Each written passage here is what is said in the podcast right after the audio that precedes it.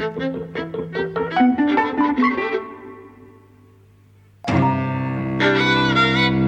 and welcome to Eavesdropping at the Movies. I'm Mike, And I'm Jose. and today we're talking about two versions of the same film, but they are really about as different as two versions of the same film can be. I think mm. Suspiria from 1977, directed by Dario Argento, and mm. Suspiria from 2018, directed by Luca Guadagnino. Mm. This was a request from a, a listener called William, so thank you for that. He actually requested the new version, but we've watched both because we'd never actually seen the original. And, you know, I'm not a fan. Well, it's not that I'm not a fan. It's just I'm very ignorant. I've never been drawn to giallo or Gia- horror films. Giallo. Giallo. Or horror films, or, you know, it's not my favorite mode of cinema. I mean, I've kept up with some of them because, you know, my job requires me to to a degree, but it's never been an area of particular interest. Yeah. You know, I don't normally like being scared. Yeah. Yeah. I mean, you know, I'm too susceptible. As you've seen, I'm too susceptible in normal movies to jump off my seat. You know, much less this kind of cinema. So actually, I didn't know much about it, and I think that seeing uh, the Argento one, I can really understand why it's got the reputation that it has and why it's a cult film. Yeah, I mean, I think it is fair to call it a cult film, right? Yeah. Despite the fact that it's very well known. It actually feels like Giallo is kind of a cult genre. Yes. I think it's also called sometimes uh, spaghetti slashers, in the same way that spaghetti westerns, you know, so it's like specifically Italian. Yes, because my understanding of uh, Giallo, Giallo or whatever, uh, you know, from the Italian perspective, is like they are the equivalent of the série noire novels that got film noir names, so to speak. Yeah, it's their detective murders, yeah, that kind the, of thing. the name came from a series of paperback novels, I think. yeah, that were the like- yellow cover. Right, exactly. And they were thrillers, crime, that sort of thing. And They- then it became a film genre as well. Yeah, but I think here in England, at least, Giallo suggests like the supernatural or witchcraft or slasher or that kind of thing. Yeah, I think we really specifically think about it in terms of film and not literature, Yeah. like that. So I'd never seen it before, and I must say, like from the first few minutes, I mean, I literally went wow. Yeah, yeah. You know, because just the colors and the mise en scène, it had a kind of, you know, a poetry about it, really.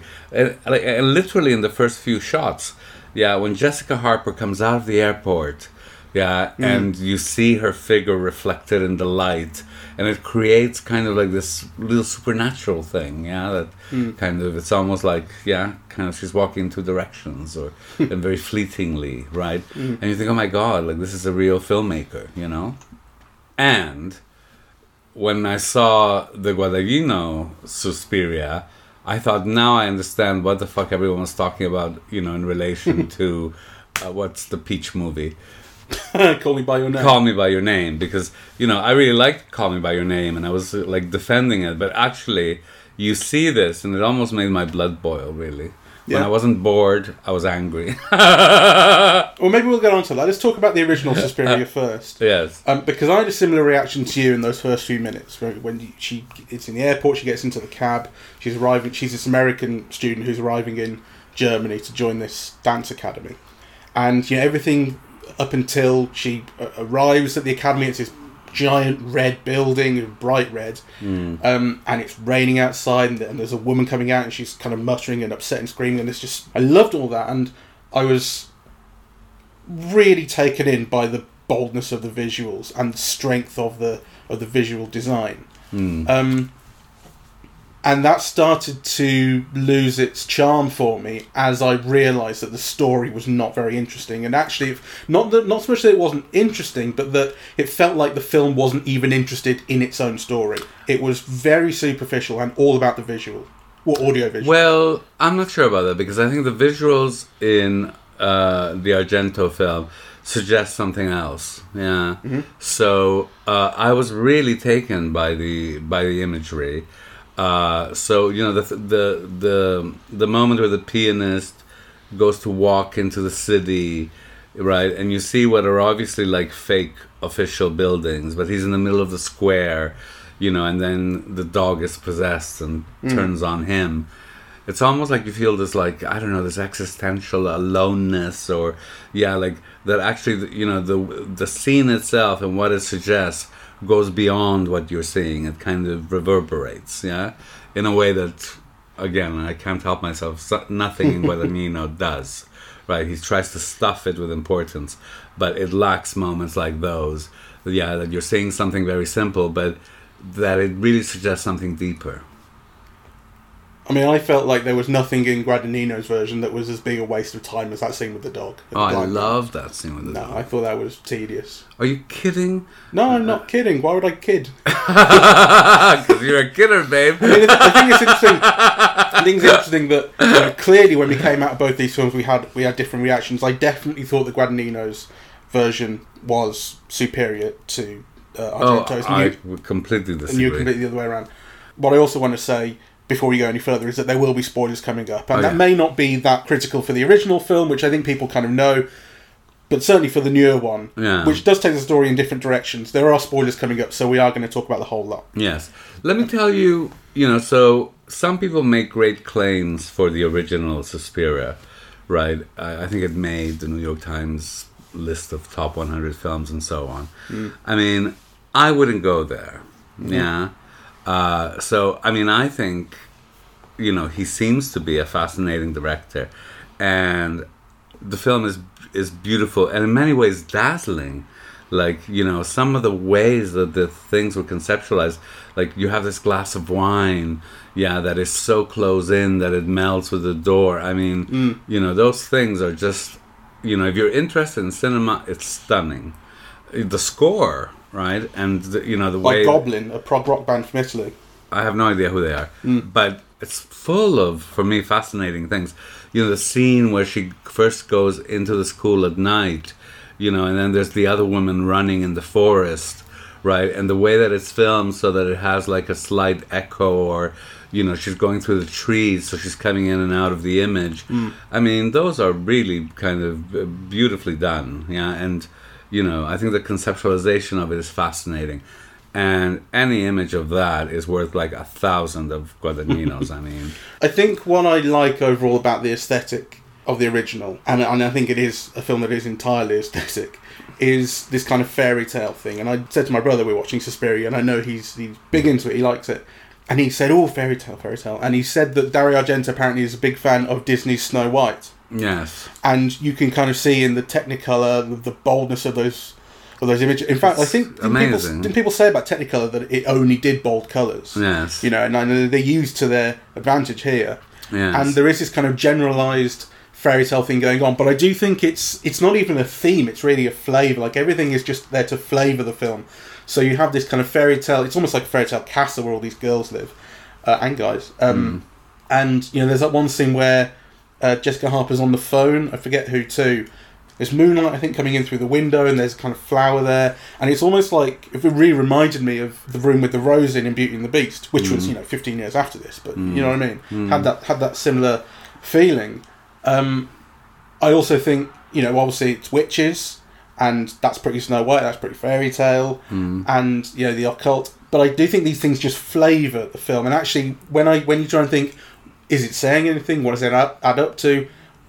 I really don't think I, I can't find more to say than it's like Snow White with murders. Well, I'm not sure about that. I think there are other things, you know, that are being said. I'm not sure I could be cogent, you know, and rationalize them or kind of think them through because, you know, we've just seen one film after the other. Hmm. But for me, it, well, first of all, it made you feel in particular ways, yeah, and you were very attuned, you know, to them. You were also attuned to what the film was trying to do that it couldn't quite pull off, right? So there's a kind of an amateurishness to it, right? Particularly in the acting. You know, you get a sense that there's like all of these women who were cast just because they were beautiful and they would take their clothes off, right? And they were available, you know, and they probably got them off some strip joint or something. So on the one hand, you have like this really accomplished mise en scène, and then you have all these awkward Yeah, bits yeah. that go along with it, right?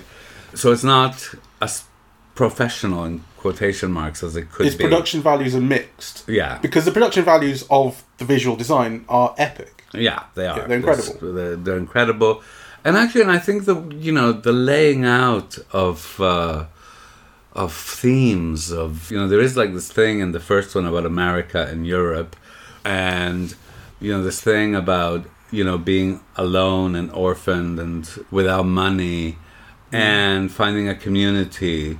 But actually, this community is like your worst nightmare, right? yeah. Uh, and there's also the thing of ballet being ethereal and beautiful and you know, aspiring, like, I don't know, almost to godliness or something. Yeah, there is something about ballet that is so graceful and light and, you know, uh, and of course, it ends up being like a witch's coven, right? you know, so I think the film is doing really interesting things, yeah. The blind man who relies on his dog for direction, who ends up being consumed by him, right? I mean, I think if you put all of those things together and think them through, I'm sure really interesting things come out of it. They're in the film. And they're not only in the film, but they, or at least they made me feel, you know, and with very suggestive images, yeah. So the thing with the dog in that town square, I think is beautiful. A man alone in an empty city, you know, with only his dog to guide him, and instead the dog consumes him. You know, I mean, I thought that was like kind, you know, there's a metaphor there, right? Uh, you know, and it it kind of hit me, right? It got to me.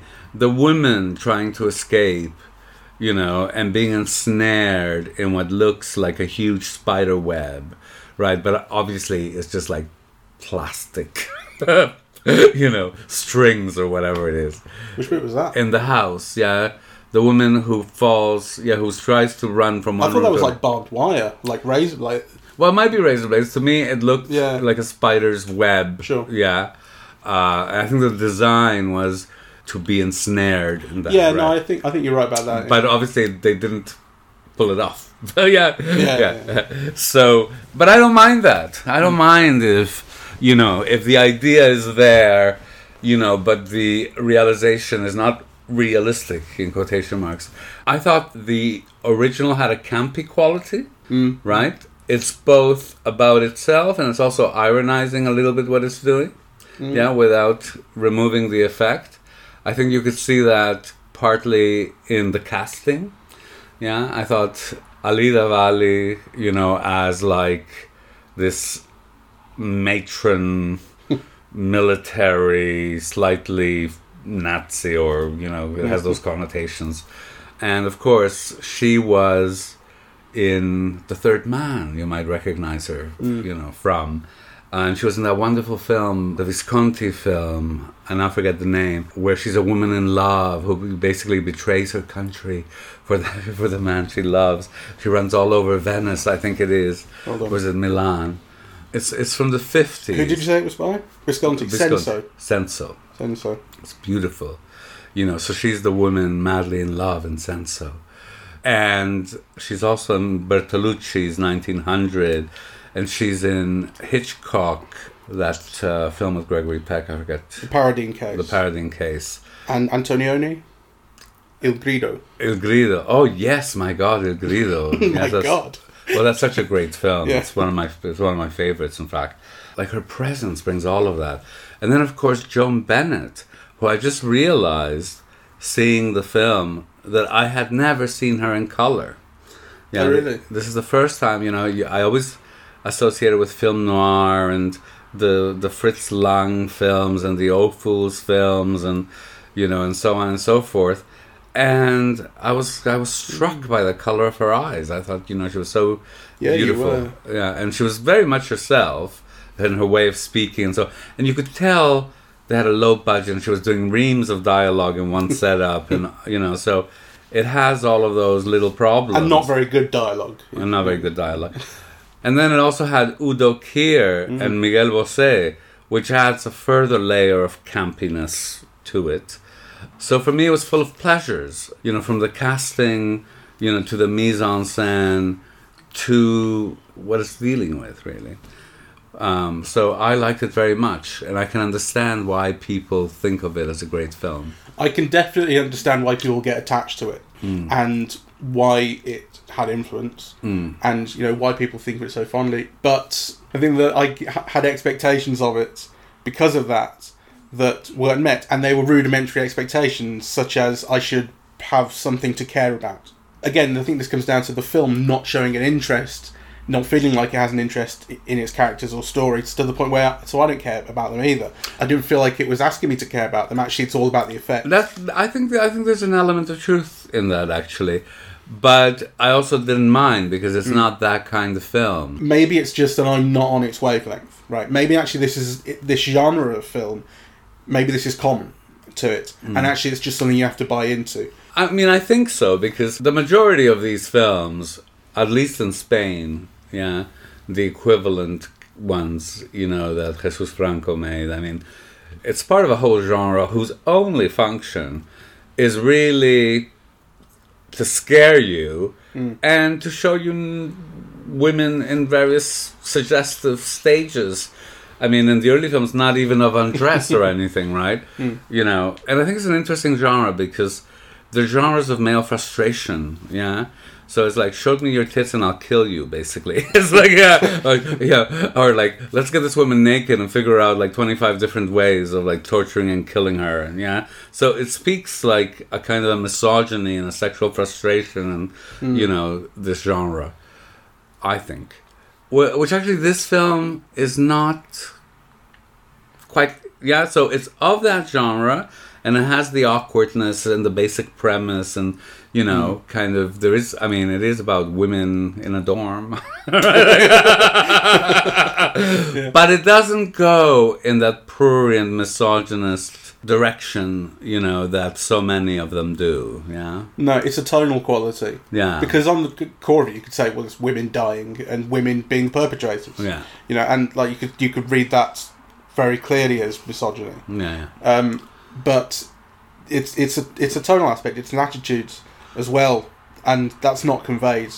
That's not conveyed in tone yeah by the film. so I think all of that makes it really interesting to me. You know, mm. yeah, and and I I mean I don't know if I'm attributing the campiness, right, or if it's something that is put there for you. Yeah, I mean, It's not Rocky Horror, is it? I mean, I think it's I think it's maybe something that you find in it yourself. That's what it feels like to me. maybe. I mean, certainly, you know. I mean, at that time, Udo Kier and Miguel Bosé were like practically children, right? I mean, Miguel Bosé must have been a teenager then, right? Not like not even in his in his maybe twenty or something. He, he would have been 20, 21. Okay, yeah. So I am now bringing a knowledge of all that happened afterwards and the kinds of films and hmm. performances they end up doing afterwards. You know, but I think, you know, the use of Joan Bennett. I mean, she did do Dark Shadows on television, which, yeah, was supernatural. But, you know, the uses of, of Joan Bennett and uh, Alida Valli. Yeah, and there's also something, you know, about the super aesthetization and the matter of factness of the horror. Yeah, the kind of it's an interesting tone. I'm not I'm not quite sure Is- about it. Would you say matter of factness? I mean, it's hardly. Um, it, it- it's hardly sort of anatomically. It's just. I mean, it's it's really hot, ramped up. It's really ramped up. but what I mean is, you know, yeah, maybe matter of fact. Well, It's quite gruesome. It is. It, well, it's quite florid. So it's true. So let me uh, rephrase that. By matter of fact, I mean that you know that it's going to happen, Right. Right, and they find ingenious ways of presenting it to you that, in a certain way, surprise and delight. Yeah, you know, the whole beginning, yeah, with the two women, and you know, one of them ends up kind of falling through The glass ceiling. the glass ceiling, and then somehow the wire gets caught in her neck, so she gets hung. I mean, The glass ceiling. Now that that could be a metaphor. Well, Falling through the glass ceiling. I'm not sure. so, by matter of fact, I mean that it's expected that you know Yeah. every so often you're going to have one, you know, uh, a woman being killed in in a certain way. So that's what I mean by the matter of factness, I suppose.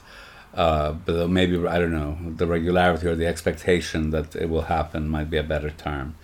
And I thought the ending was like amateurish and genius right? So I mean, this whole clue about the flower, you know, it felt like an episode of, you know, what's the Angela Lansbury program? Murder she wrote. Murder She Wrote. Oh, the iris. you know, the clue was in the iris. I mean, that was so dumb, right? And then there was also like I thought, you know, when I was a student, I knew people who decorated their rooms like that. Right? They painted their walls mauve. Right? Uh, you know, so it had that kind of homemade quality, but you know, I was with it.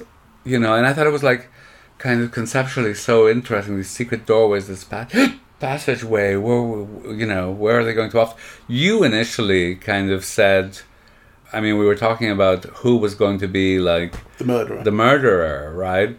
I mean, I thought, well, it has to be one of the women because you know there were no men unimportant enough character, right? But it was like a dude's hand. That's what I was thinking. Like at the start, there was it seemed to be like a bloke's hand that was coming in from from out of frame to do some stabbings. Yeah. So I think you're minimizing now the effect of that because you know I didn't know they were witches, right? But he did say because I said, "Oh, I reckon it's probably Satan." What about you? And he went, "Oh no, it's got to be witches." Well, I think at a certain point in the narrative, it's you know you know it's got to be witches, um, but you know I think all of that um, developed organically, and to me was you know relatively a surprise, right? And you know, and this idea that it's an old witch who's been living there since the 1830s and who basically needs a new body or something is how I understood it.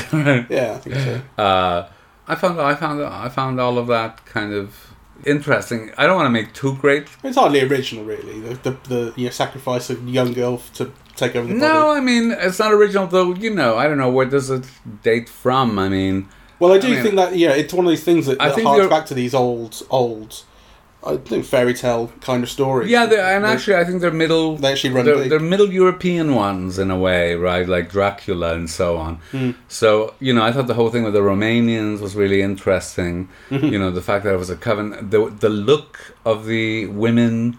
Yeah, and the working in the kitchen when they heard something, they came out with a butcher's knife. I mean, I thought all of that was great Especially in. Germany as well, I think, because that is kind of you know what, what the Brothers Grimm are German, and that is the kind of seat of a lot of the imagery Yes. that it draws on.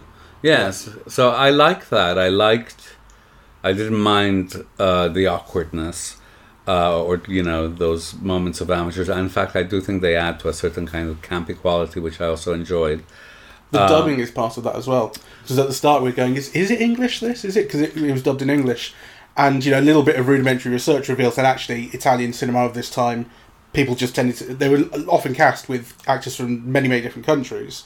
As this is, people would say their lines in their own language, and as the films travelled around different countries, they would be dubbed into those languages. Yeah. So really, there's no you're thinking, oh, should we watch the Italian version or the English version? There's no real sense of a dominant version actually. Well, there might be for certain kinds of films, but actually not for others. And I do think it's a mark of a sophisticated viewer, and certainly of a critic, if you're going to be adequate, you know, in the job at all, that you have knowledges and expectations of different types of cinema, yeah, and kind of you don't assume, hmm. you know, the same ones for this type of cinema than for that type of cinema. And actually, you could argue, you know, that like in a lot of Hollywood cinema, a kind of a professionalism, you know, because for a glossy, big budget kind of expert look, all you need is money, right?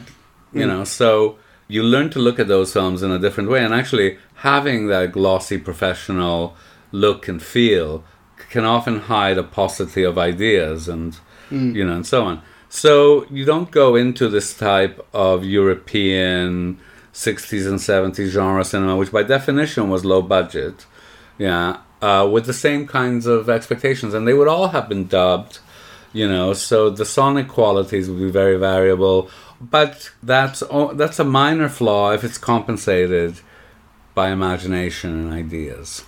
It would be interesting to try and find out the budget, but a, a, a quick search isn't giving me anything because because you say by definition would be low budget, and certainly in comparison to Hollywood. I think, in fact, But the- you know, Argento was a successful filmmaker by this point. He was a successful filmmaker. I read in Wiki that you know the film had money from one of the studios, and might have been 20th Century Fox.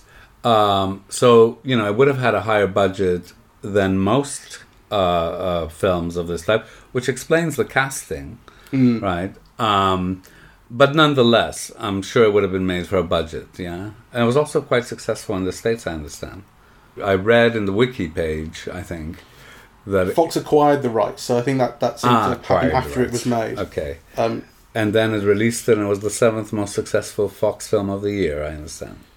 Despite initial reservations based on violent Mm. content, the film's American release was commercially successful and proved to be Fox's seventh highest grossing release of the year in theatrical rentals. There you go. So my Of all of Argento's films, Suspiria was his highest grossing in the US. so my memory's not as bad. So, um, Is that memory of a thing long past or something that you read 20 minutes ago? caught out again. um, so let's uh, uh, move on to the, The remake. Yeah, which Um, I hate. Is there nothing you like about it? No, of course, there's many things I like about it. I like. I really like um, Dakota Fanning, Dakota Johnson. Dakota Johnson, who who grows on me. You know, because I saw I, at the beginning of the film, you think, oh, she's so wan and uninteresting, and she becomes more and more interesting as the film progresses. I think. That's the Yeah. same as she is in Fifty Shades of Grey, which Well, is a surprisingly good film. The I- sequels, not so much. But the first one, honestly, worth a go. Well, I haven't seen it, Yeah. and I love Tilda Swanton. Sw- Swinton, Swinton in the role as the witch because she's also the Doctor. the doctor, and she's quite good as the doctor. Though I think why, right? Yeah, Like, because she's playing this aged male doctor under Yeah. a lot of makeup. yeah, why? Like I actually, you know, I'm trying to make a connection. Why have the same character? Can you imagine what a pain in the ass it must have been every day to put on all that makeup on her, you know, and it just to feed an actor's ego because really it doesn't bring anything to the film at all that it's the same person playing that. No, the thing is, if you know, or if you can tell, then the one kind of link that the film explicitly draws is the link between the scenes where the uh, dance teacher, the female dance teacher that she plays, sits on the bed with Dakota Johnson, and then later, right at the end, Dakota Johnson sits on the bed with the doctor, and it's this kind of mirroring of those scenes. But you, I mean, you're right. It, it there's no. It feels completely purposeless, really. Mm. To, you know, ju- like noticing that is doing it a, a big solid. Yes. you know, it doesn't need it, right? It could just be you could have cast an old man. Yes, you could have. So let me ask you, what what did you like about it? I think it's much more ambitious, and maybe that's. Um, Well, ambitious, yes, but maybe, maybe that's to be, to be taken for granted because like what is, what is the ambition of Argento Suspiria? It's to thrill. You know, it's like a ghost ride. Actually, it reminded me to some degree of Drag Me to Hell, which I know you I love. love- It's, yeah, it's this kind of Drag Me to allegory of, of Yeah. uh, corporate America.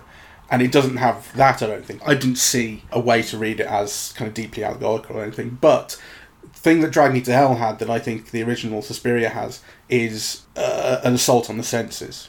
Right, that opening scene of Drag Me to Hell was just it, in the cinema. It was devastatingly loud as this kind of portal to hell opens up. You thought, "Oh my god, what's going on?" And actually, the thing I ended up not liking about it was that it just didn't stop throughout the film. Just noise and flashing lights all the way through, like a ghost train. Right.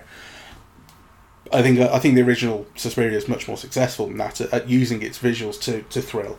Um, this doesn't have that ambition. The ambitions that the new one has are to draw links between, I think, the modern world, allegorically, and the world of 40 years ago, where it's set in 19, 1977, and the world 40 years before that, Yes. in you know, the beginnings of the Holocaust and the beginnings of the war.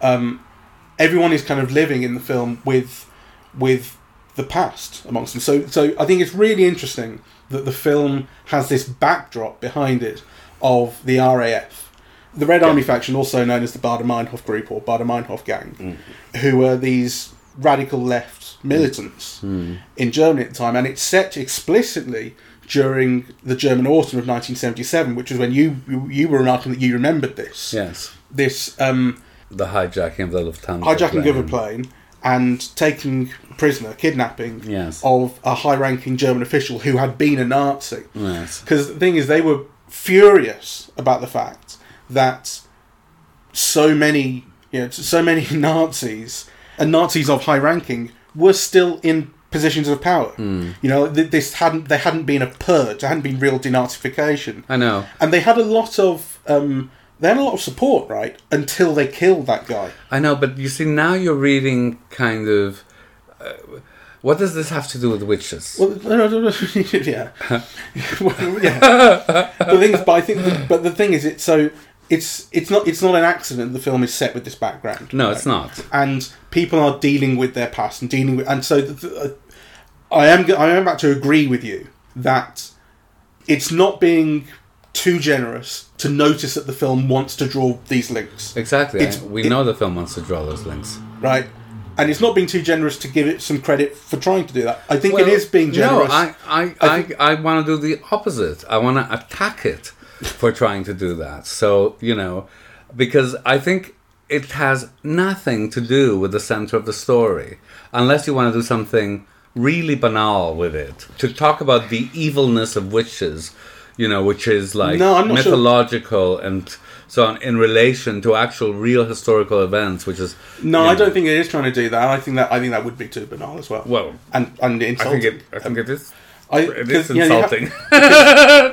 what I was going to say Why put it there at all then? What I was going to say was, it's not too generous to, to see that it's trying to do these things. It is too generous to help it get there, you know, to put in so much work to help it make those links in your head. Yes. Right? I think the film could do it more explicitly and better.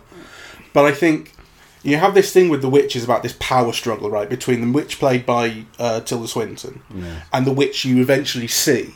I forget the name, mother, whatever her name was, who's the really desiccated, ugly, Yeah. odd one, who's, who wants to take Dakota Johnson's body, Right. right?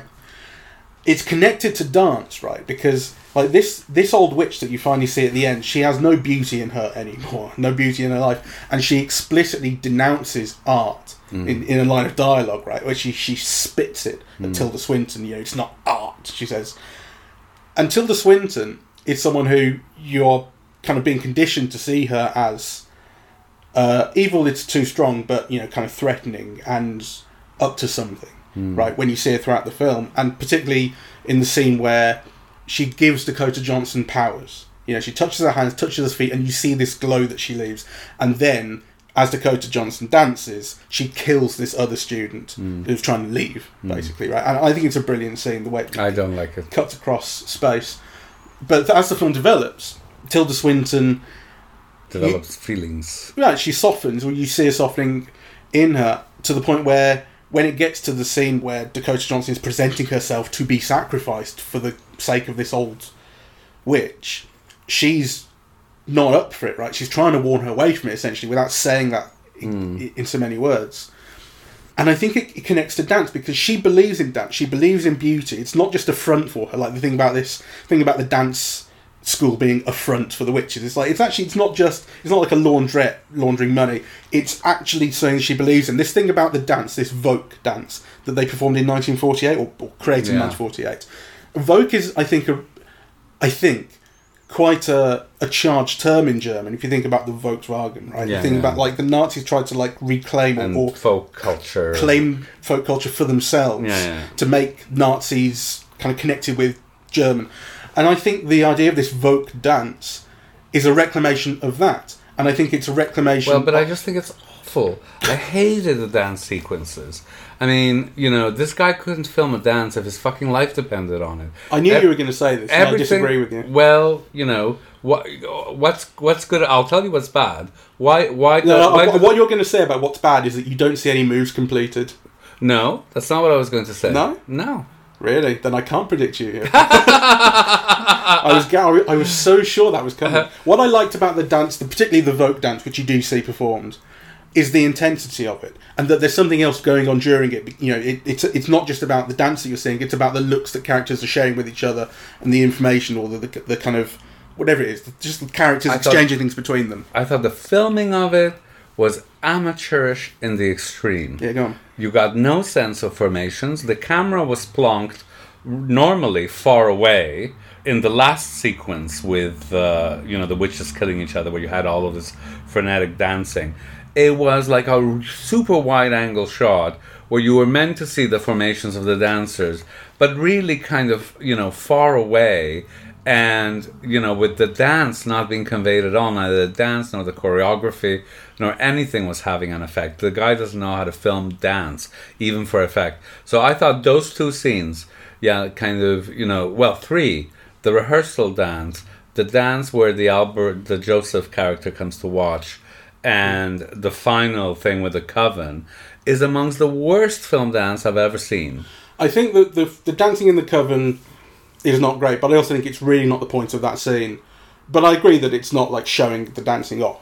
Well, it's not I- just that it's not showing the dancing off; is that it's not using the dancing expressively and purposefully to use, you know, the rhythms and to find angles and camera movement to evoke something in the audience. You know, the dancing there is just kind of contributing to a particular plot point mm. without evoke without getting the audience feel you know through the dance itself which is a waste of the dance No, Right. sure. you know so i thought that, I think the Volk. I think the Volk dance is is much more successful, and I think it's really interestingly choreographed. I think it's uh, maybe it's because you maybe come to it with some um, expectation of it being ballet, maybe unfairly, but it's really not. You know, it's it's Well- earthy and it's and it's quite vicious. it's got good dancers it's got interesting choreography the, f- the director doesn't know what to do with it at I think there's a huge variety of camera angles.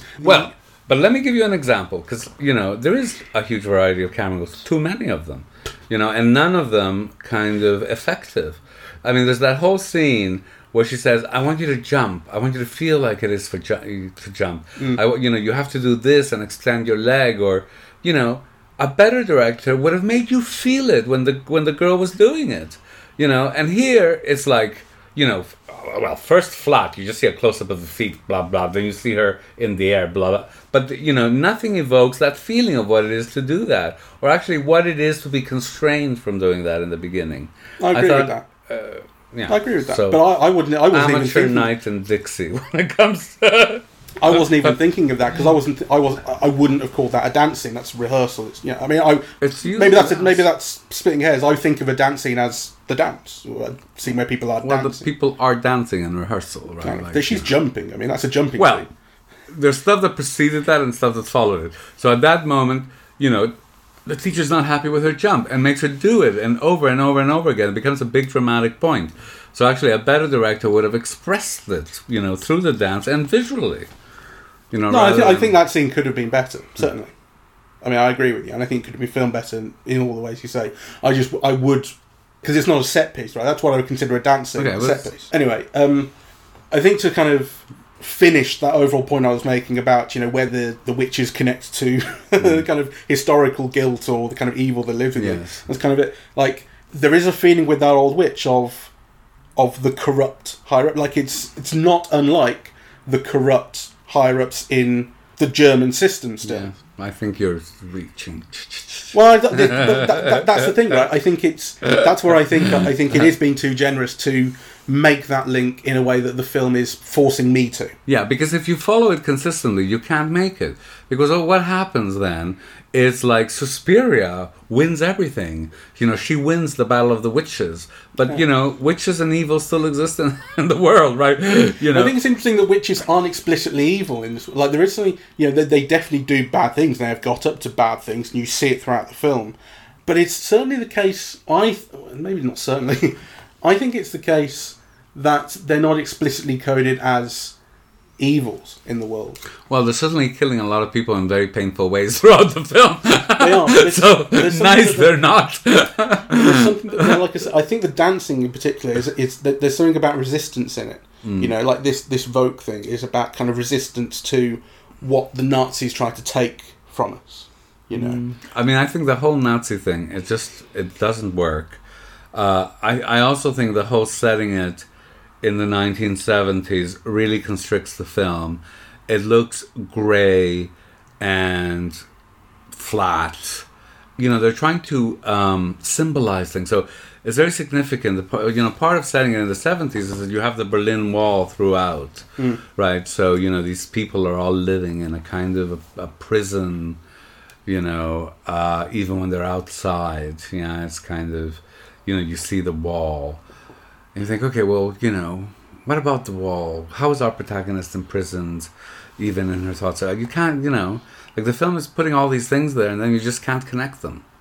the thing that's more interesting than the wall, which I agree, I, I didn't feel anything was really made of, was the uh, the banners outside the doctor's flat in the kind of courtyard where he lives, because they're these explicitly left wing resistance Hmm. flags in support of the RAF Yes. and so on. And you know, he he's an interesting figure because I think he's someone who you are probably supposed to see ambiguity in his history. No, the film offers contradictory. I, I just think the film could have lost that character. To be honest, I thought ugh, another character overladen with, you know, symbolism, because the story basically is that he waited too late to get his wife out of Berlin. Mm. She couldn't get home to get her papers proving she was an Aryan, and died in a concentration camp. And he's felt well, he ha- he hasn't known what happened to her, and he's felt guilt and shame ever since.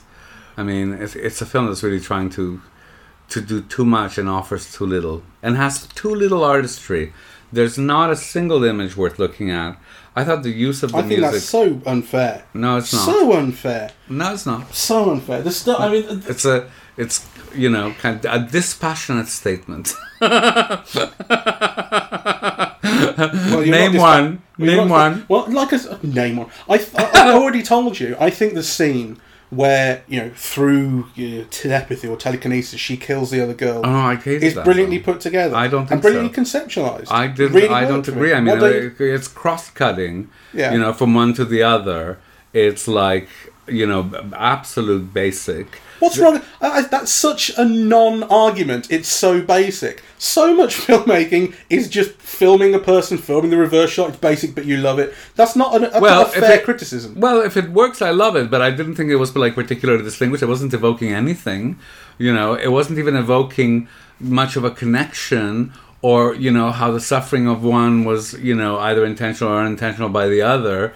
You know the linking between them, particularly in what we get to know subsequently, that you know she's the big bazooka of all witches. I mean, she must have been feeling something. She must have been knowing that this was happening. I mean, you know, something could have been hinted or foreshadowed, or I mean, it's a really flat scene. Well, I think it's a reason, very I think basic it's worth scene. a second viewing, and I, mean, I would be interested to see it again for that for that revelation to see if it does, you know, kind of crop up here and there in ways that you didn't notice. Well, I think that for me, that scene is about the weaponization of a woman's body. I think that's interesting, and I think that Well, links that in. I think that links in with again with dance and the way But- dance is conceptualized by the Tilda Swinton character as powerful. You know, I think the thing. I think Well, the thing or that's deadly, because I mean, here dance is being used to kill somebody. Yeah, but also in like I say, in that folk dance that is a kind of centerpiece, it's powerful for a different reason. It's, Mm. it, you know, it's powerful artistically, right? And I think what's something that's interesting generally about witches and witchcraft is the idea that it's an expression of female power that doesn't require male permission to have, and that's why it's so threatening to men. Well, yes, and I think that's why it's so interesting. I think that's why it's so interesting, and therein also lies my criticism of the film. You know, because the film likes to have it both ways, right? You know, it kind of, you know, some of the feminist elements in it come from some of the things that the witches say, Mm. right? Yet, you know, the witches are the most evil, and they revel in their evil, and so on. And who's the good person in the film is basically the doctor, mm. right? Who is a man yeah, but of course, who ends up being played by Tilda Swinton. So you know there might be layers to to unpeel there. But I think it's a really muddled film. I think it looks really ugly and not in an expressive way. You know, it, it's gray, and the shots don't seem to have been thought through in relation to compositions. You know, to the expressive power of a composition. You know, I couldn't detect any patternings, uh, and I hated the look of it. Yeah. It's saving all the color till the end, though. Sorry. saving all the colour till the end. See what's what Argento does is he goes colour, colour, colour, colour, colour, and what Guadagnino does is goes no colour for two hours, and then at the end everything is blood red. Yeah, but it, ne- it needn't have been that ugly, you know. Uh, and you were saying, well, that's the way Berlin is. And, Oh, yeah, but I said that with yeah, with a bit of like I didn't entirely seriously. no, no, we were talking because the image was so grey. Yeah. And you said, you know, but that's the way That's Berlin. Berlin in certain and, and Berlin is grey, but they were fucking indoors, right? Like, you know, like, I mean, It's great, you know, and and you have like these young girls with ambition that are being manipulated. and There's witches, and you know, there should be all this intensity. And what you're watching is this boring gray, and it's boring. It's not even like interestingly used gray. It's just flat gray throughout. I mean, it's uh, I hated it. I didn't hate it. I didn't say I didn't love it, but I definitely liked it more than the original because I, I- think there's well there's more to latch onto. I think the original once you have appreciated that it has this extraordinary kind of visual style and and kind of wildness, there was nothing even you know nothing slightly below that surface for me to really get attached to. To- and I felt and actually I felt that really significantly because I felt that even the murders I wasn't enjoying. Like I wasn't getting the thrill or the excitement or the or the, you know just like the, the laugh of how they went or anything like that in the original. Whereas in the second one, I kept on being interested in the murders and tortures because I did have something to latch onto with the characters who were suffering them. Well, you know, I I mean, I know nothing about Guadagnino, Yeah. right? So I could be completely, you know, off uh, uh, the wall. But my feeling in watching the films was that Dario Argento is an artist, and Luca Guadagnino comes across as some posh kid, you know, trying to be significant without, you know, having a sense of the form that he's working in. And I have now seen quite a lot of Guadagnino films, and I've liked them to different degrees. But this is the first time I really feel like this is such crap, and such pretentious crap. I think pretentious is definitely too harsh. You know, I think pretentious is, is definitely too. I think it's com- it's pretentious in the extreme, and that includes the the dual casting of Tilda Swinton. You know, I can imagine their discussions. I can imagine quite a lot. well, just like I can imagine Dario Argento going, "Fuck it, who cares about the story?" I can imagine things too. Well, I mean, I'm saying it, you know, because I, I also I, I, I listened to Tilda Swinton had these conversations with John Berger. You know, I love John Berger. I love Tilda Swinton, and the conversations between them were like, maybe I'm just not an artist, you know, but they were really so pretentious.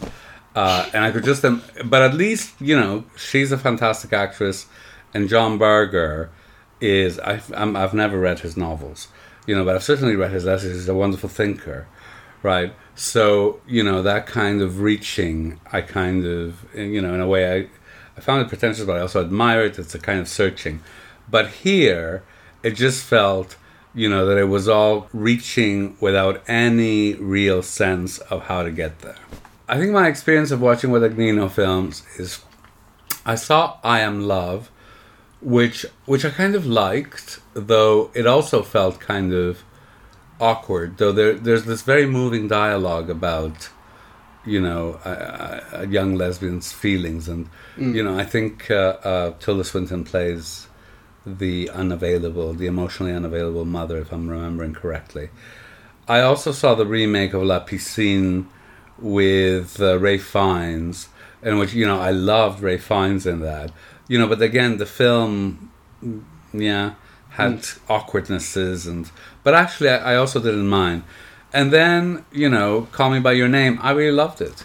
You know, and I, I, I, uh, my normal expectation would have been to not respond as I'm doing because actually I am responding the same way that you know friends of mine were responding to uh, Call Me uh, by Your Call Name. Me by Your Name, right? Like, you know, I thought, oh, that's so unfair. There's different ways of being gay and blah blah blah, and you're you're making all these defenses for the film. But whereas I saw this one now, and I felt, you know, anyway, I wouldn't have wanted to react the way I do. It certainly isn't a preconcept, a, a prejudice against Guadagnino films or anything like that. I mean, I just thought those layers that you seem to admire, you know, that you're attempting to make connections between those things. To me, it felt pretentious, overburdening, not very well connected to the story, if connected at all. I still haven't figured out how it really connects. I mean, if you wanted to make a film about the connections between Baader Meinhof and Nazis, why not make that film? The thing I really um, respect about the new one is that it takes what are, like I say, not even themes of the original film, but flavours, and actually tries to mine them for thematic depth and possibility. So I said to you when we found out that the second one was so much longer than the first, I said, "How do you make that film into two and a half hours?" You know, You put a lot of Nazis and Baader Meinhof into it, that's the answer. right? and don't connect it. like I think I, I think for the most part it filled the time pretty well. It, you know, it actually it, it made sense that, that it was getting its length out of that premise because it really is just the premise. that it takes. You know, the premise and the bare bones of the story, and it changes so much beyond that. And the thing that I, the bit of the film that I like the most is, and I just went looking for the line on Google, is when Dakota Johnson's lying in bed, uh, having screwed up the was it she screwed the, Volk dance goes wrong, right? Girl breaks her leg, um, and Tilda Swinton comes in to see her, and Dakota Johnson says, "Why is everybody so ready to think the worst is over?" Yes. And there's this great thing in that line, and that's where I think it links to today as well, because this film was made in the middle of the Trump years, Mm. and I think you know anything these films that are made in the middle of the Trump years, despite the fact we are now out of the Trump years, and so these kind of sentiments have very quickly, I think, lost a lot of that power. They really, really speak to the feeling that we had in those Trump years of you know how much worse things can get, and that speaks to back in 1937, the 40 years before the film is set. Well, let me let me let me throw something at you because you see, if you wanted to make the film like that, you could have connected the story to anything um, contemporary because you know it's not as if in the 20th century, you know, the Jewish Holocaust was the only Holocaust that we've had, right? Like you know, we had the, the Armenians before, and then you know Cambodia, and so I mean, you know, it seems like every 10 years somewhere in the world yeah, there's kind of like some mass killing of an ethnic group or, you know, or a minority of some kind, you know. So to set it in Germany, to set it in those two particular periods, yeah, if what he wanted to do was like through the story, because you have to think, why choose Suspiria anyway? What does Suspiria bring to an analysis of that connection between the 70s and the 40s? you know, which I, I I'm still not getting right. You know, so if feels what- like you're not trying. no, I am. I've listened to you, and you're not giving me anything. I gave you a whole paragraph. no, you're telling you're telling me, you know I'm telling you what I got, and you're going. that nah, he's well, well. You're telling me that he's trying to make those links. I know he's trying to make those links, but what did he do with them? And you Well, I mean, agree with me. You, you well, no, said I mean, it's an it's an expression of the cultural past that we live with, and the feeling of not getting rid of them. And that line, why is everybody so ready to think that the worst is over? The feeling of, you know, that where we are now, things can't possibly get worse. Well, actually, they can. There are all these kind of paths Well- laid out ahead of you, and so many of them are worse. Well, I, I mean, I agree that you know, I agree with that sentiment, you know, but how the film works it out thematically, I don't see it. I don't get it. You know, so you know that's an interesting line in the film. But you know, where does the big blow up with all the witches come in relation to that idea? If if if that's a central idea in the film, I don't see it. You know, the same way that I don't understand because you know, so you made the connection between that scene and the scene with Joseph at the end, and you know, Based on the casting, yeah. Yeah, um, but also, you know, I well, at least now from you saying that line, the interesting the line in the other scene was, you know, we don't need your We don't guilt need. or your shame, Yeah, we need guilt and we need shame, but not from you. but not from you. So, um, well, actually, I had misread the line because I think this thing about needing guilt and shame uh, is an interesting kind of thing. Is that what the film is saying? But then, you know, what does that all that dance with the witches in the last number have to do with, you know, guilt and shame? Uh, well, the dancing after she's exploded all the witches who voted no, the moment that they're all exploding and, you know, she kisses them all and the devil comes out. I don't get, you know, I don't get it. She's got the devil on her side. She's powerful. I think that the line about the line about um, needing guilt and shame, but not from you, I, I quite like because I read that as as setting the doctor free. Like Yes, no, I like that as well. She's she's t- she's told the doctor It's the not- truth about what happened to his wife, and he will forgive for that, and then immediately lets lets him free of it by removing all his memories. Yeah, yeah. Although I did then think. You know, he's going to be treated as an Alzheimer's patient and be sent to a hospice. Like he could be better for. Well, I think he only erased the the memories of the covens. Yeah, but the, the the nurse comes in and he says, "Who are you?" I know, but then And then you're like, "Oh God, it's going to go very badly for him." Hmm. anyway, um, let's wrap it up. Really. So, what your last paragraph on it? I th- they're both worth watching once. The original film is so easy to see why it's as renowned and influential and respected as it is.